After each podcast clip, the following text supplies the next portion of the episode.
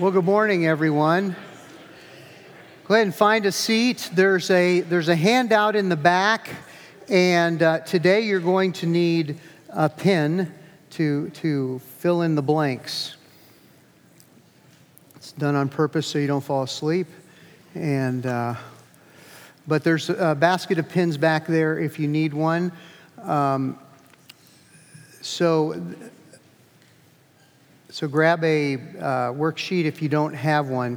We are quickly coming to the end of our discipleship and change series. This is actually next week will be the, the last the last session of that, and Rick and Myra will conclude that.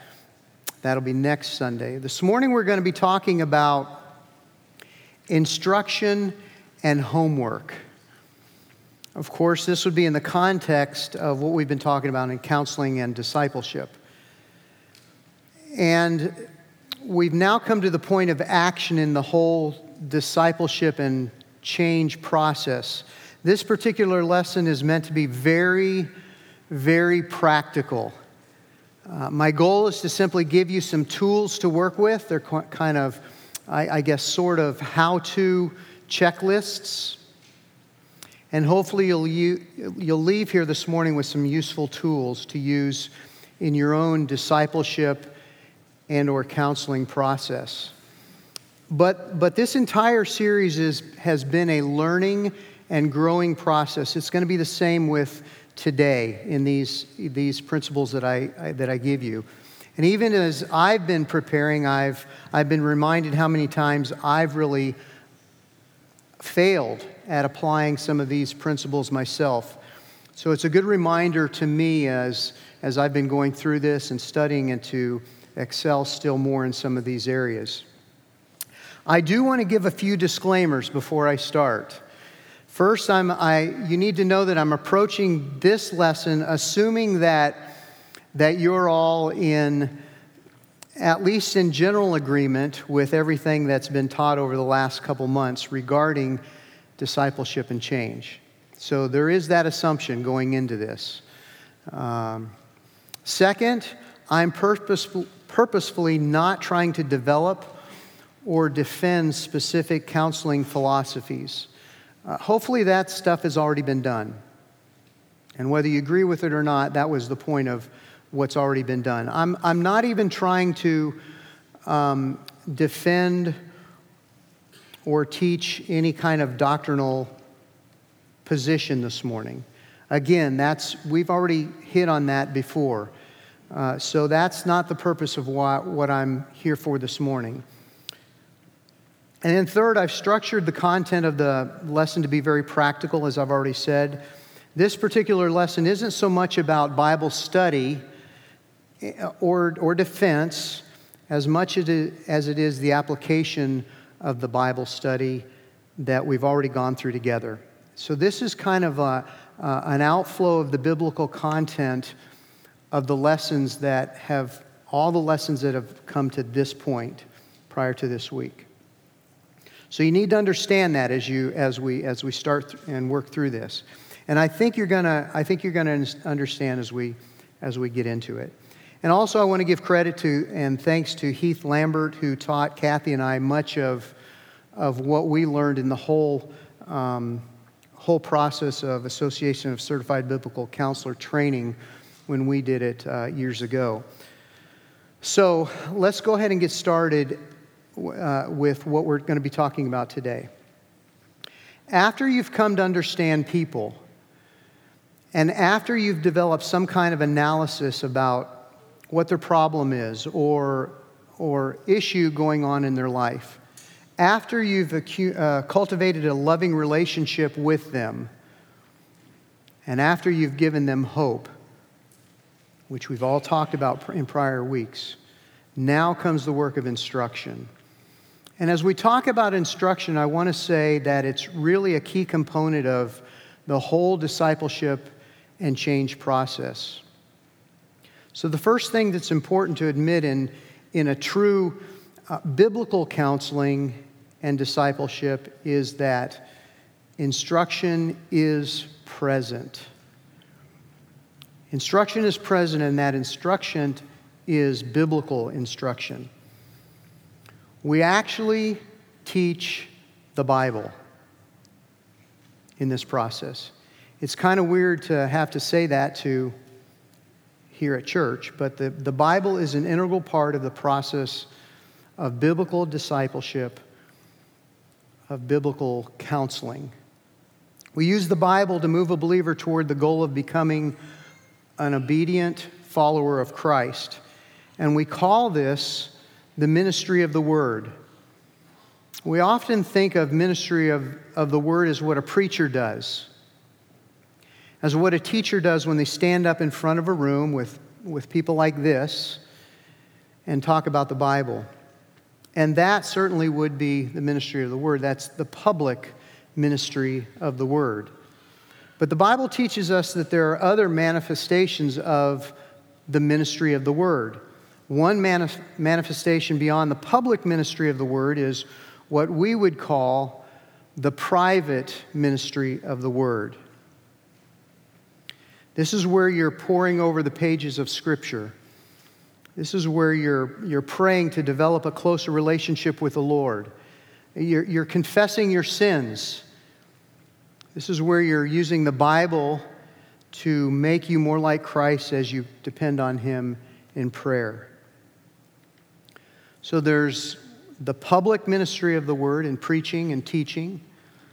There's a private ministry of the word in what we understand as our devotional time with the Lord. It's, it's, it's our quiet time.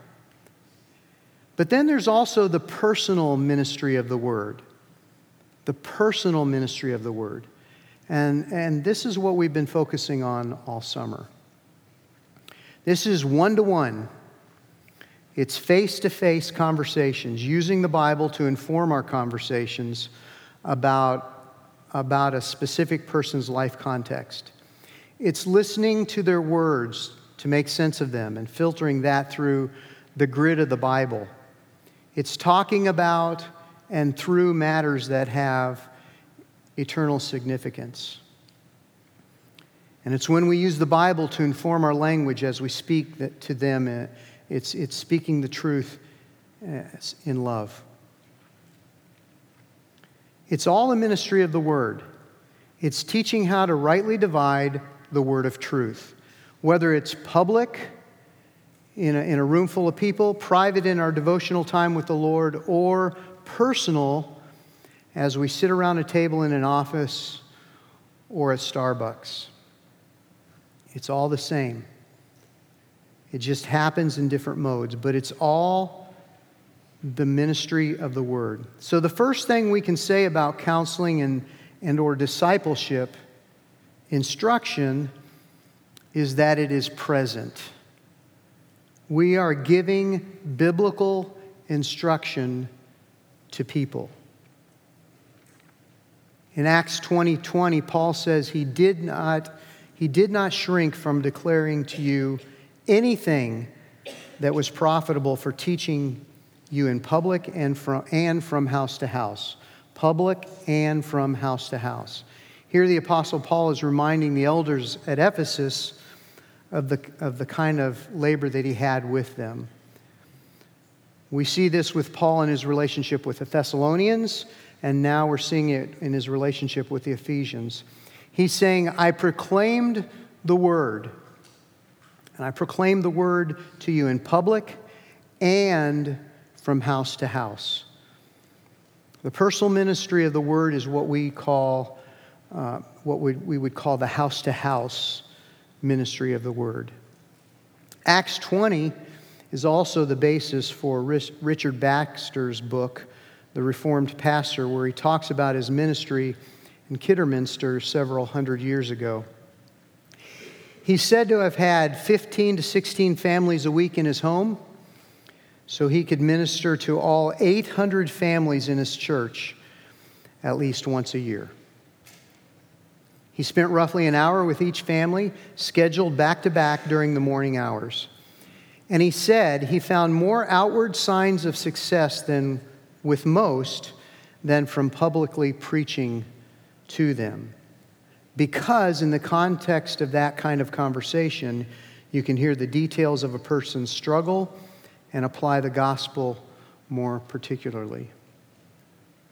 And the Apostle Paul is describing his ministry as having a public element and a personal element. But he makes it clear that this personal ministry of the word is not for pastors or apostles alone, but also for any person. He says of the Romans in Romans 15 14, I myself am satisfied about you, my brothers, that you yourselves are full of goodness, filled with all knowledge, and able to instruct one another. The language of one another is counseling, it's, it's discipleship. It's what you, what, what you do with each other as you live the Christian life.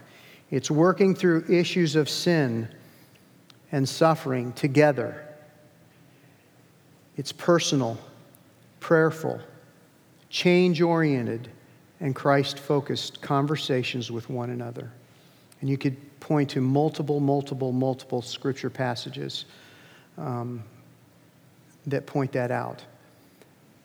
Together, speaking truth, providing accountability, and praying.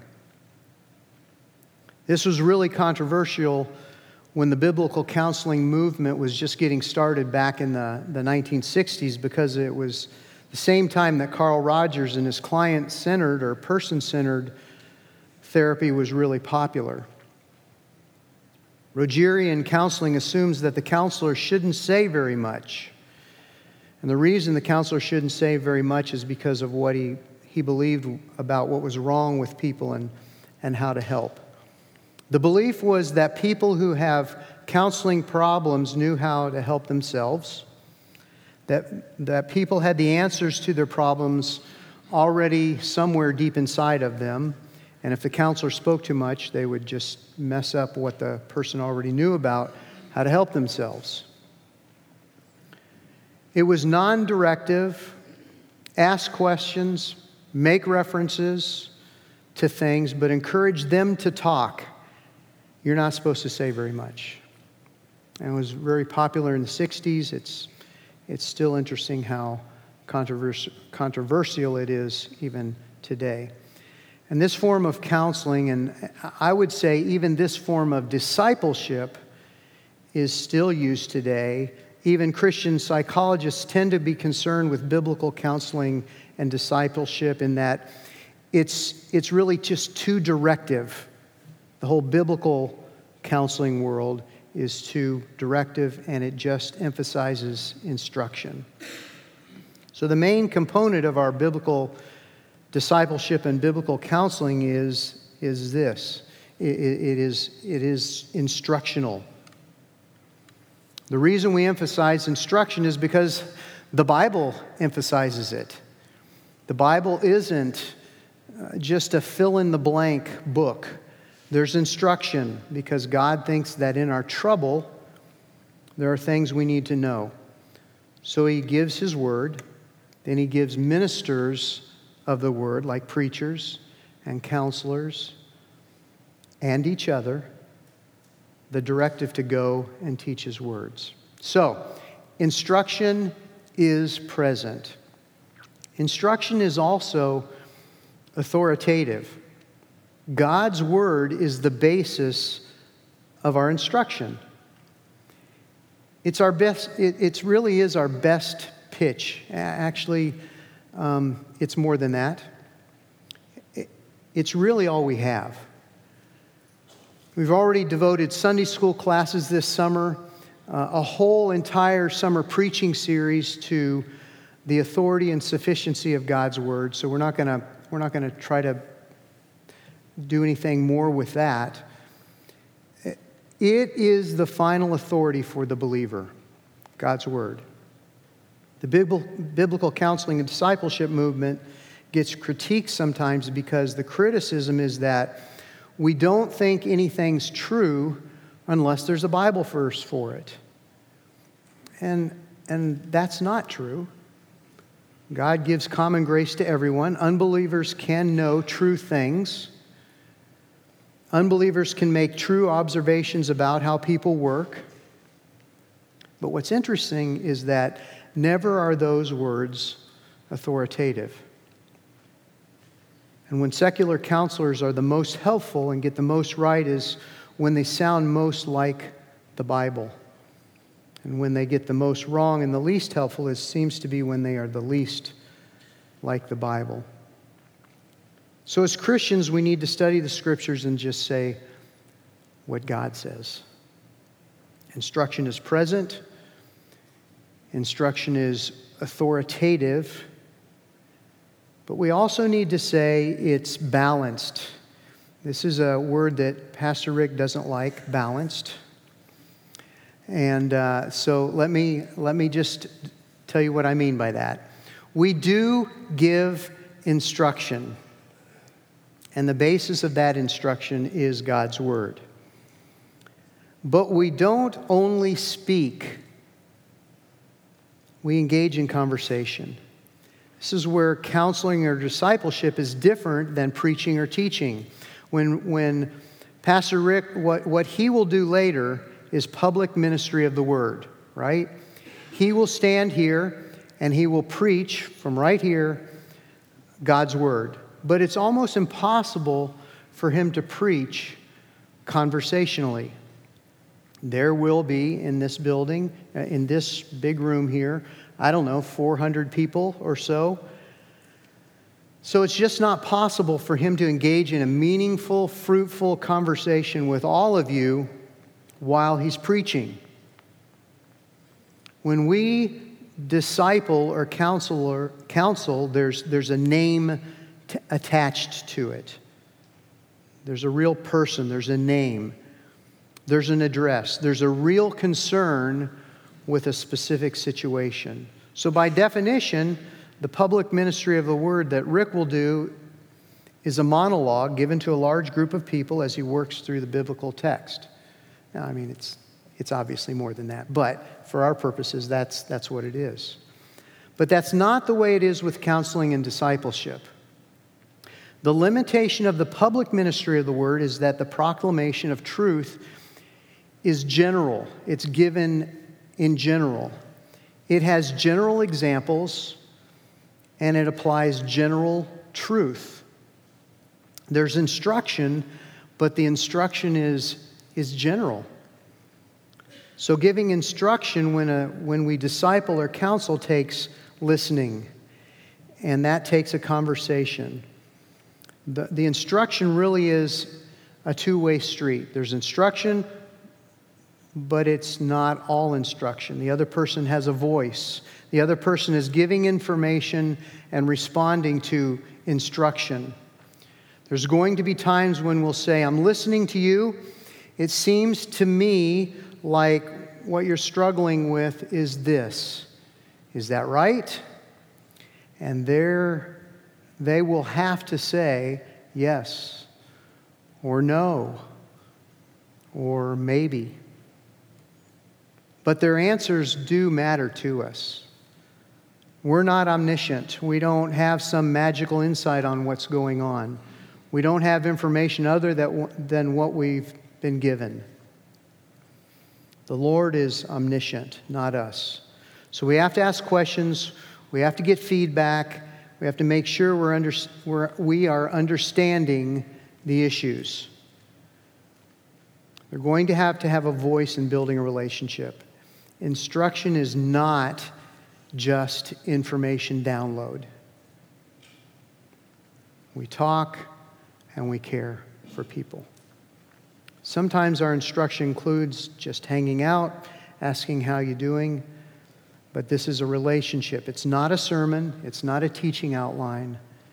We've got to allow room in our instruction to say, you are a person, you do matter, your problems are important, are important and your joys are important.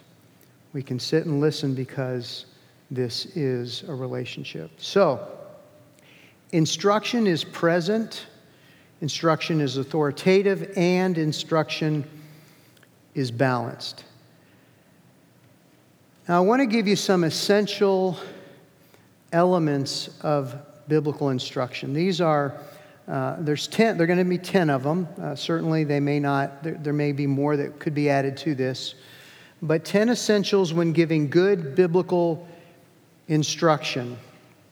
If you're going to be or have been meeting with someone at McDonald's or Starbucks or, or somewhere else, to encourage one another, to bear each other's burdens, to talk about life on life issues or problems associated with sin and suffering. These are, are essential elements that'll, that you'll want to include when you're giving instruction. This is where the practical comes into play. This is, this is the hands on stuff, okay? Number one, the Bible should be on display. The Bible should be on display. Now, I want to be careful. I'm not saying if you're in the, in the supermarket and you're talking to somebody that seems to be stressed out, you know, and you have a moment to stop and encourage them or point them to Christ, that you have to run to your car and get your Bible and come in and, and open it up and, and do that. I'm not saying that. You don't even necessarily have to pull your iPhone up and find your Bible app. I'm not saying that there's, there's never any point where you might just reference the Bible and that would be wrong. It's not the point of what I'm trying to say here. What I am saying is that, as a general rule, when giving instruction, it's really great to instruct from an actual Bible. It seems old fashioned nowadays, but it really is great to do that. And the reason is that because we want to make a, we want to make a statement about the Bible. It's very easy for, for people to come to trust you. It's very easy for people to be really interested in what you think. It's really possible for people to think your opinion is the one that matters. And so, in giving biblical instruction, we want to be constantly dislocating the spotlight from ourselves and re- relocating it to God. You don't want to train people to just learn how to listen to your opinions. Good counseling, good discipleship, like good preaching, trains people to be good students of the Bible. You want people to learn how to find answers where you found them and see what you see. Number two, rightly divide the word of truth. Rightly divide the word of truth. This is basically saying use great care in biblical interpretation. Listen, it's just as important that we rightly interpret the word of truth in counseling and discipleship as it is in preaching. It is. We can't play games with the text. We must interpret it correctly. And if we're, if we're really going to be serious about counseling, if we're really going to be serious about discipleship, then it's not enough to just read verses. We have to know what they mean. So we have to devote ourselves to being students of the Bible my appeal here today is that we would be men and women who are devoted to a study of the scriptures because it's got to be from an overflow of the heart that the mouth speaks. If we're not storing up the word of truth, we're not going to be able to speak it. We're not going to be able to give proper instruction when people need it. So, rightly divide the word of truth. Number three, It must be specific, not general. It must be specific and not general. The instruction must be specific and not general to the actual problem at hand. So let me give you an example. Let's say that Rick is preaching through Matthew and he's just preached a sermon on Matthew 5. Someone comes to me and says that he's really struggling with a lust issue. We set up an appointment, and during the appointment, I listen. Then I say, I know how to help you. And I download Rick's sermon. I give him the outline that we put on the slides here. And I say, Here you go. I'm just giving him general instruction if I do that. Instead of listening to him, taking the truth of God's word and pressing that into the grooves of his particular struggle, I've just regurgitated some general facts that might cover the generalities of his particular problem. That's all I've done. We're not just giving general biblical information in this. We're trying, we're really trying to figure out what exactly is going on in the person's life and how exactly the truths of Scripture are relevant.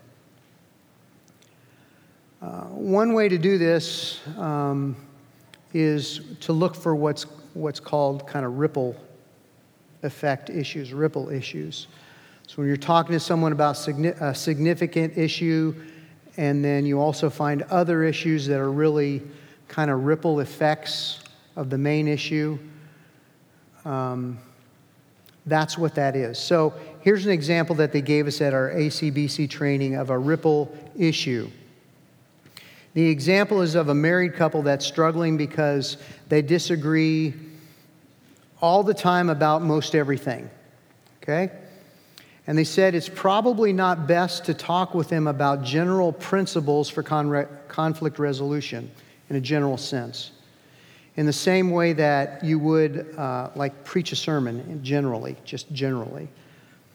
However, it's also impossible to talk about every single argument and work through it. So, in trying to be specific in our instruction, we can try to find this, this ripple issue so we would find a recent argument that they both remember. We try to walk through it kind of frame by frame. How did it start? What happened? Etc., etc. And then we can apply biblical truth to each specific step of, of that conflict progression. And the point was that learning how to help by applying biblical truth to that specific issue will help to learn how to apply those same principles to other issues. And so we're looking, we're, we're trying to get down to the specific in, in trying to help them understand how to apply the Bible to specific areas. So that's one way to avoid generalities and, and be specific. Number four, it must proceed at an appropriate pace. It must proceed at an appropriate pace. Now remember, this is, this is we've done all of this work up to this point of giving instruction. So this is what we're talking about right now. Essentials of that part of the process. It must proceed at an appropriate pace. Don't give more instruction than a person can handle. Don't go too fast. It's interesting in John 16 12, Jesus says, I have many things to teach you, but you can't bear them. It's, it's kind of the same principle. Jesus was wise enough to know it's better to hold off on some things, that it was just too much for them to understand at that moment. It's hard to do, though. You want to help people. You don't want to leave people with things that are still unsettled. I get that. It's hard.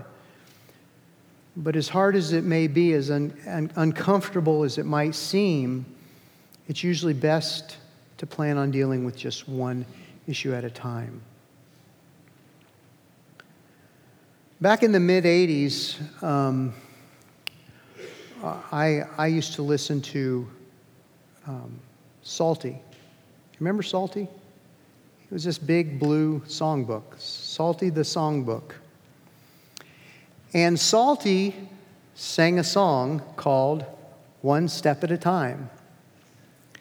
And the words went something like this When something seems too hard to handle, too big to conquer, too far to touch, when deep inside you're hurting, that's when it's time to say, I'm climbing my mountain one step at a time with Jesus by my side. It's a really cheesy song, but, but, but, the, but the main point of the song is, is, is one step at a time. When, we, when it comes to counseling and discipling each other, instruction needs to be given at an appropriate pace. One step at a time as you work through the issues of life together. Number five, emphasize putting on and putting off principles. Emphasize putting on and putting off principles. This is the Bible's method of change. This is the Bible's method of change. Galatians 3, Romans 6, Ephesians 4. Change is not about the things you stop doing. Change is about the good things that you start doing in its place. We tend to be really good at pinpointing areas of difficulty. We can be actually experts at identifying where people are messing up, can't we? We're really good at that. But we normally struggle to help people really change. I don't know if you remember Bob Newhart, but he had this, this counseling spoof, uh, and it was called Just Stop It. Just stop it. It's not just stop it.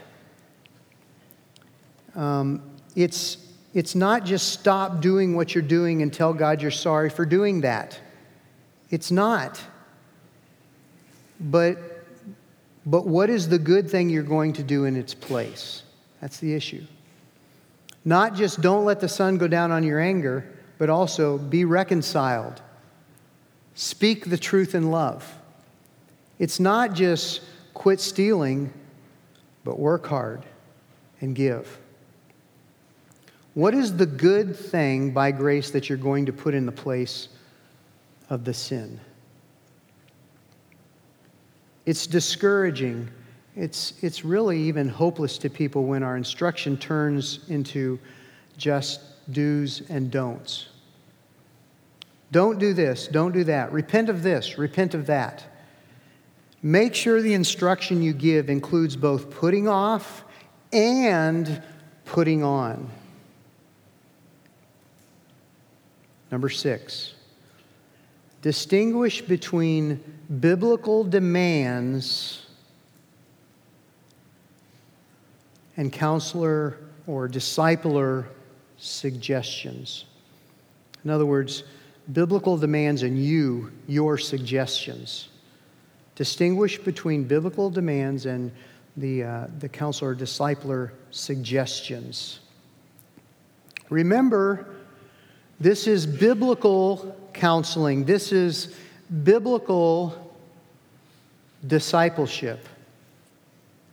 This isn't the time or place to give our personal opinions about things.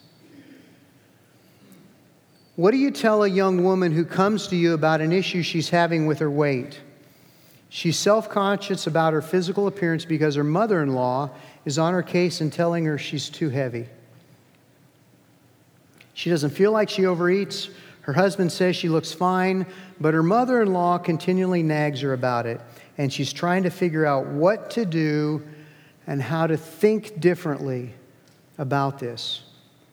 How, in that situation, do you distinguish between biblical demands and your suggestions? If we start by giving our suggestions, we end up giving suggestions based on government food pyramids. Diets like South Beach, Atkins, Weight Watchers, Whole 30. Carb protein ratios, supplement and fiber intake, and a hundred other things.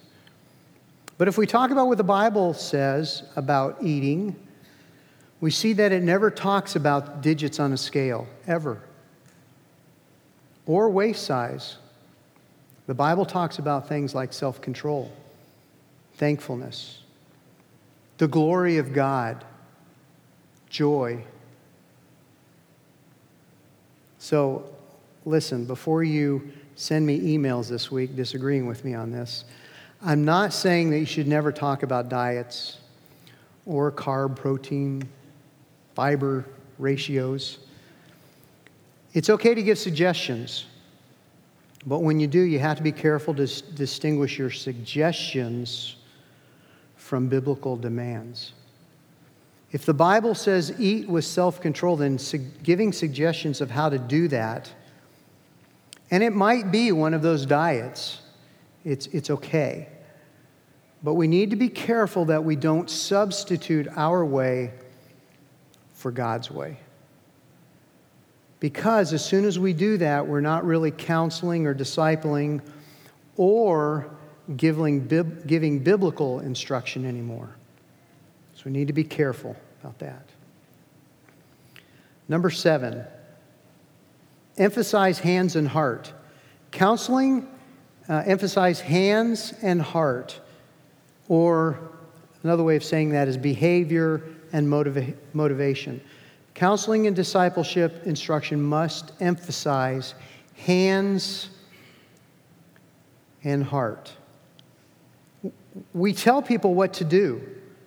This is counseling, discipleship instruction. We tell people what to do because God tells people what to do. Romans 6, quit offering your bodies to sin, offer your bodies to God. Romans 13, don't engage in sexual immorality. Put on the Lord Jesus Christ and make no provisions for the flesh. Ephesians 4, quit lying, start telling the truth. Quit being bitter, start being forgiving. Listen, the Bible tells us to do things. The Bible gives us commands, and it's not legalism. Legalism is when you do one of two things. When you make up rules that God didn't make up, like you must use the South Beach diet. Or when you think keeping the rules can save you. But misusing works is not a reason to ignore works. Works are crucial in the Bible. You're saved by works. It's just not your works, it's Jesus' works. And then Jesus works to empower you to obey. The reality of the gospel is that because of Jesus' works, all your sins are forgiven. Not because of your works, not because of anything you did or could do. But another gospel reality is that you now have the ability to obey. Dr. Zemek, he's the uh, academic dean the, at the Expositor Seminary, he was with, here, with us during our summer preaching series. He makes the statement Our doing is based on God's dones. Our doing is based on God's dones. It's very true. So we care about what people do and we care about their motivations. Their motivations are their heart orientation to Jesus. We're giving instruction that encourages a change in behavior and motivation. We're encouraging people to do things, and we're encouraging people to believe things. The best way to get at the heart of a person is to ask this question. You've heard Pastor Rick say, uh, make this statement as well. Uh, I think it's actually from Stuart Scott. What do you want so badly that I'll sin to get it, and, I, and I'll sin if I don't get it? What do you want so badly? That you'll sin to get it, and you'll sin if you don't get it. The answer to that question speaks to the motivation of the heart. And that's an area where they'll need to ask Jesus to forgive. That's an area where they'll need to ask Jesus to change motivations.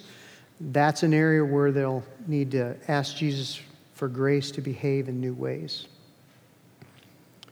Gets us to number eight. We must emphasize the gospel. We must emphasize the gospel. We give instruction and pe- tell people what to do. But we only tell people what if if we only tell what people tell people what to do, we're just behaviorists. That's all we are. Actually, if we only tell people what to do, we're, we're really acting like unchristians. We, the counselor or discipler that's striving to be biblical, don't get to talk about people's lives. Ever. We don't get to talk about people's lives ever without respect to Jesus Christ. When we are committed to talking about people's lives and the gospel, I think it's essentially going to mean we're going to be saying three things. First, we're going to say, Jesus loves you, so you can be forgiven. Jesus loves you, so you can be forgiven. Everything you ever did, every sin you ever committed, everything that separates you from the Father, Jesus loves you and you are forgiven when you place your faith in Him. Sweet words. There is therefore now no condemnation to those who are in Christ Jesus. It's great, isn't it? You're forgiven. Second, we're going to say, Jesus loves you, so you can obey. Jesus loves you, so you can obey. You have the Spirit of God within you. He will work in your life the same way He worked in Jesus' life. You can obey. You don't have to say, I, I just can't, I just can't stop gossiping. You can stop gossiping. You don't have to say, I can't forgive my husband you can forgive your husband. You don't have to say, I can't stop my anger outbursts. You can stop them. You don't have to be enslaved by any sin. You just don't, ha- you don't have to be enslaved. You just have to trust Jesus. You can't do it on your own. Jesus loves you and you are forgiven. Jesus loves you and you can obey. Third, Jesus loves you and you're not alone. Jesus loves you and you're not alone. Jesus said, I'll never leave you or forsake you. I'll never leave you or forsake you. Never. Never. From the day you believe to 500 trillion years from now and 550 trillion after that, and then eternity of, of eternities more, you'll never, ever be alone. So when you're scared, Jesus is with you. When you're being oppressed, Jesus is with you. And it's a great thing that Jesus is with you because he loves you and he has power to help you. When I was preparing this lesson, and as I really started thinking through the specific, this specific point on the gospel, uh, an old hymn kept popping into my head. And, and, I, and I, was, I was doing it and, and, and working through this and thinking through this, uh, even singing at some times through this hymn. It was written back in 1941. And the words go like this He giveth more grace when the burdens grow greater. He sendeth more strength when the labors increase. To added affliction, he addeth his mercy, mercy. To multiplied trials are multiplied peace. His love has no limit. His grace has no measure, His power has no boundary known unto men. For out of His infinite riches in Jesus, He giveth and giveth and giveth again. When we have exhausted our store of endurance, when our strength has gone, ere the day is half done, when we reach the end of our hoarded resources, our Father's full giving, it's only begun. For his love has no limit, his grace has no measure, his power has no boundary known unto men. For out of his infinite riches in Jesus, he giveth, and he giveth, and he giveth again. And so, this is what we get to say. This is our joy to say. When we give instruction, we emphasize the gospel. Number nine, I, I need to go fast. It must be practical. It Must be practical. Many times when we give instruction, we, th- we say things that are good but really don't mean anything. Let me give you an example. When my youngest son was really young, six or seven, he was a risk taker. He was very active, into everything. He would never sit still, always doing something. Actually, I think that lasted until he married Miranda and had a kid of his own. But when he was young, he would jump off the steps. He would see, he would he would climb up the steps, see how many he could get to, jump as far as he could down the steps on the floor without hurting himself. He would jump over the furniture, over the coffee table to see how far he could jump. He would run as fast as he could in the house. He would do this until he got hurt, which honestly was about every time. And Jake would have to experience pain Oh, wait, I just said it, didn't I, Jake? Jake would have to experience pain before he would stop. So, I would say, be careful. What does that mean? Be careful. It, I'm just telling you, it doesn't really mean anything. It means I feel like I need to say something. I, I, I want you to be careful. And he would say, Okay, Dad, Watch this. And then he would jump. And he would land face first into the coffee table. And he lived with bruises all over his face all his young, his childhood. And be careful didn't mean anything. It sounded good. It's the thing you're supposed to say. I really did mean, mean it. It just wasn't effective. So don't come to me with parenting questions, I guess, right? Here are some things we tend to say when we give instruction just believe the gospel. Great. I mean, that's a good thing. I'm for believing in the gospel. I know, I know you are. But the person you're giving instruction to probably doesn't. And if they really knew what it meant, they probably wouldn't be talking to you. Here's another one you need to read your Bible more. And they're probably thinking, man, I wish I would have thought of that, right? How about pray more? Pray more. You're going to have to forgive your husband. What does that mean? If they really knew what those things meant, they wouldn't need to talk to us. And when that's all we can say, it just probably means that we don't know either. So let me take one of those statements and show you how to make it not a platitude. Okay? Read the Bible.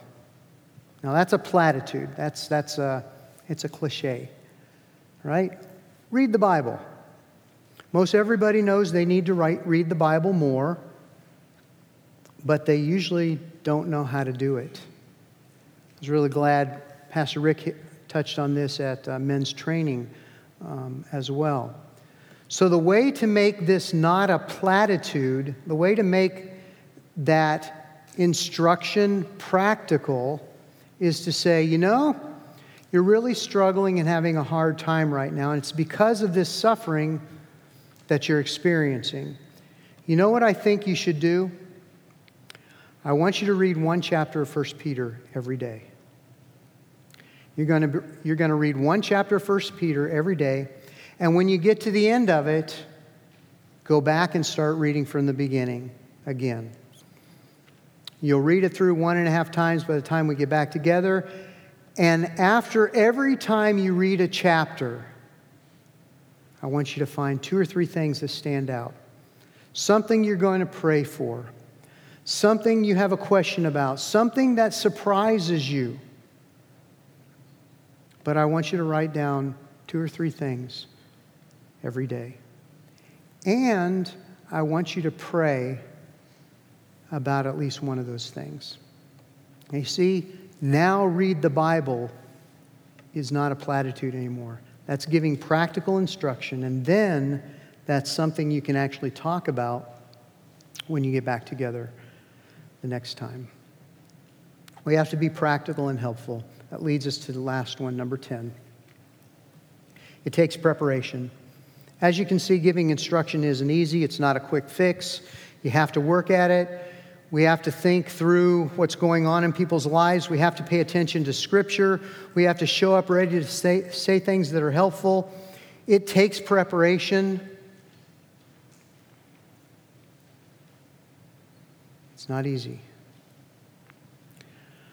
Well, I have four minutes. That's the instruction part. I have four minutes, and we're going to move to homework. We give homework because you can't um, they don't change in that half hour meeting or one hour meeting or two hour meeting that you talk to somebody. People don't change, they can't change that quickly. Um, most of the week is lived without you and your instruction, and so we, need, we give homework that helps them throughout the week. Change, uh, we want people to actually change. Change isn't taught, change is an action, and so we need to give them uh, homework and it gives opportunity for change. So, guidelines for homework be specific. It's really the same as, as we've already talked about. Avoid platitudes when you're when you you wouldn't say you're uh, read knowing God by J.I. Packer or trusting God by Jerry Bridges. You would say read a chapter a day, underline two things in the chapter we've talked about. Come back, we'll talk again. Uh, um, you want to be practical um, because that's what you want to use to start talking next time. Uh, be comprehensive. You want truth and action. You want to read the Bible. You want them to be listening to sermons. You want them to be reading books. But you also want them doing things. You want them to be asking for forgiveness. You want them to be praying. You want them to be serving someone. So we want to be comprehensive. We want to be relevant. This takes effort. This is, this is difficult. It takes a lot of effort. We want to be relevant. You don't just have them read Knowing God by J.I. Packer or Trusting God by Jerry Bridges because that's what you used last time you met with somebody. It's not just because of that. Don't just assign books to read or articles to read because somebody told you that that's good. Think through what this person is really really struggling with. Think through it. Ask yourself if there's something you can give to this person with this particular struggle that would be helpful. Number four, explain why it's important. Explain why it's important. People are busy, they aren't looking for new things to do. If you don't explain why it's important, don't be surprised if they don't do it. Number five, review the homework. It's always, always review the homework during the time you're meeting with them. You, you review because you don't believe, because you believe that what you ask them to do is important. You also want to hold them accountable, and people usually won't do what you don't review. All right, so let me close in one minute with a signed scripture. That's the idea. Ideas for homework. Assign scripture. Assign scripture. You want people to read and interaction, interact with the Bible. You want people to read and interact with the Bible. So assign scripture. You want people to be able to talk with someone else about their interaction with the Bible. You want them to memorize scripture. You want them to pray through a text of scripture. So assign scripture. Number two, assign other reading. You want them to read books, pamphlets, articles. You want them to read other things too about some other good people out there that have good things to say about these things.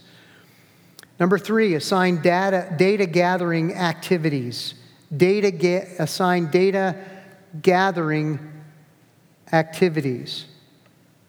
If you're going to help people, remember to avoid generalities and fight to gather particulars.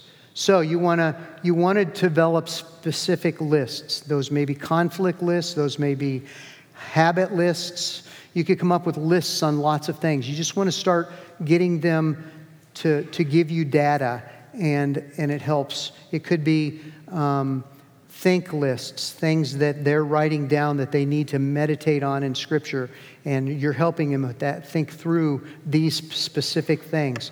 It could be calendars. Maybe it has to, the, the problem or issue is dealing with laziness, and you need to develop calendars, and you're, you're asking them to list everything they do every hour uh, uh, and bring that to you as homework. Maybe it's just journals. Maybe it's worksheets of, and you could go on with any, anything. Data gathering activities. And then number four, assign practical assignments. Practical assignments. What I mean by that is assign things like date nights, assign acts of service, whether that's inside the church or outside the church. Um, maybe you can assign interviews. Go, to, go interview somebody about a specific thing. Uh, go, I want you to attend so many services at Mission Road Bible Church, and I'd like for you to go to this specific Bible study, and I'd like for you to attend this specific training event. Practical assignments. Those are some areas of counseling homework. You could come up with more ideas. You could come up with your own lists of things. These are just helpful things. But the reason we give it is because we want people to change, we want people to grow, we want people to not struggle in the areas where they're currently struggling. I was blowing through this really quick. Uh, I realized that. This is, this is where you've taken all of what we've gone through all summer long, and we try to now take it and do something with all the material, all the information that we've, we've re- already received. This is the action. This is the, this is the doing part. And it's very difficult because this is now, it's you taking all of this information with somebody sitting in front of you.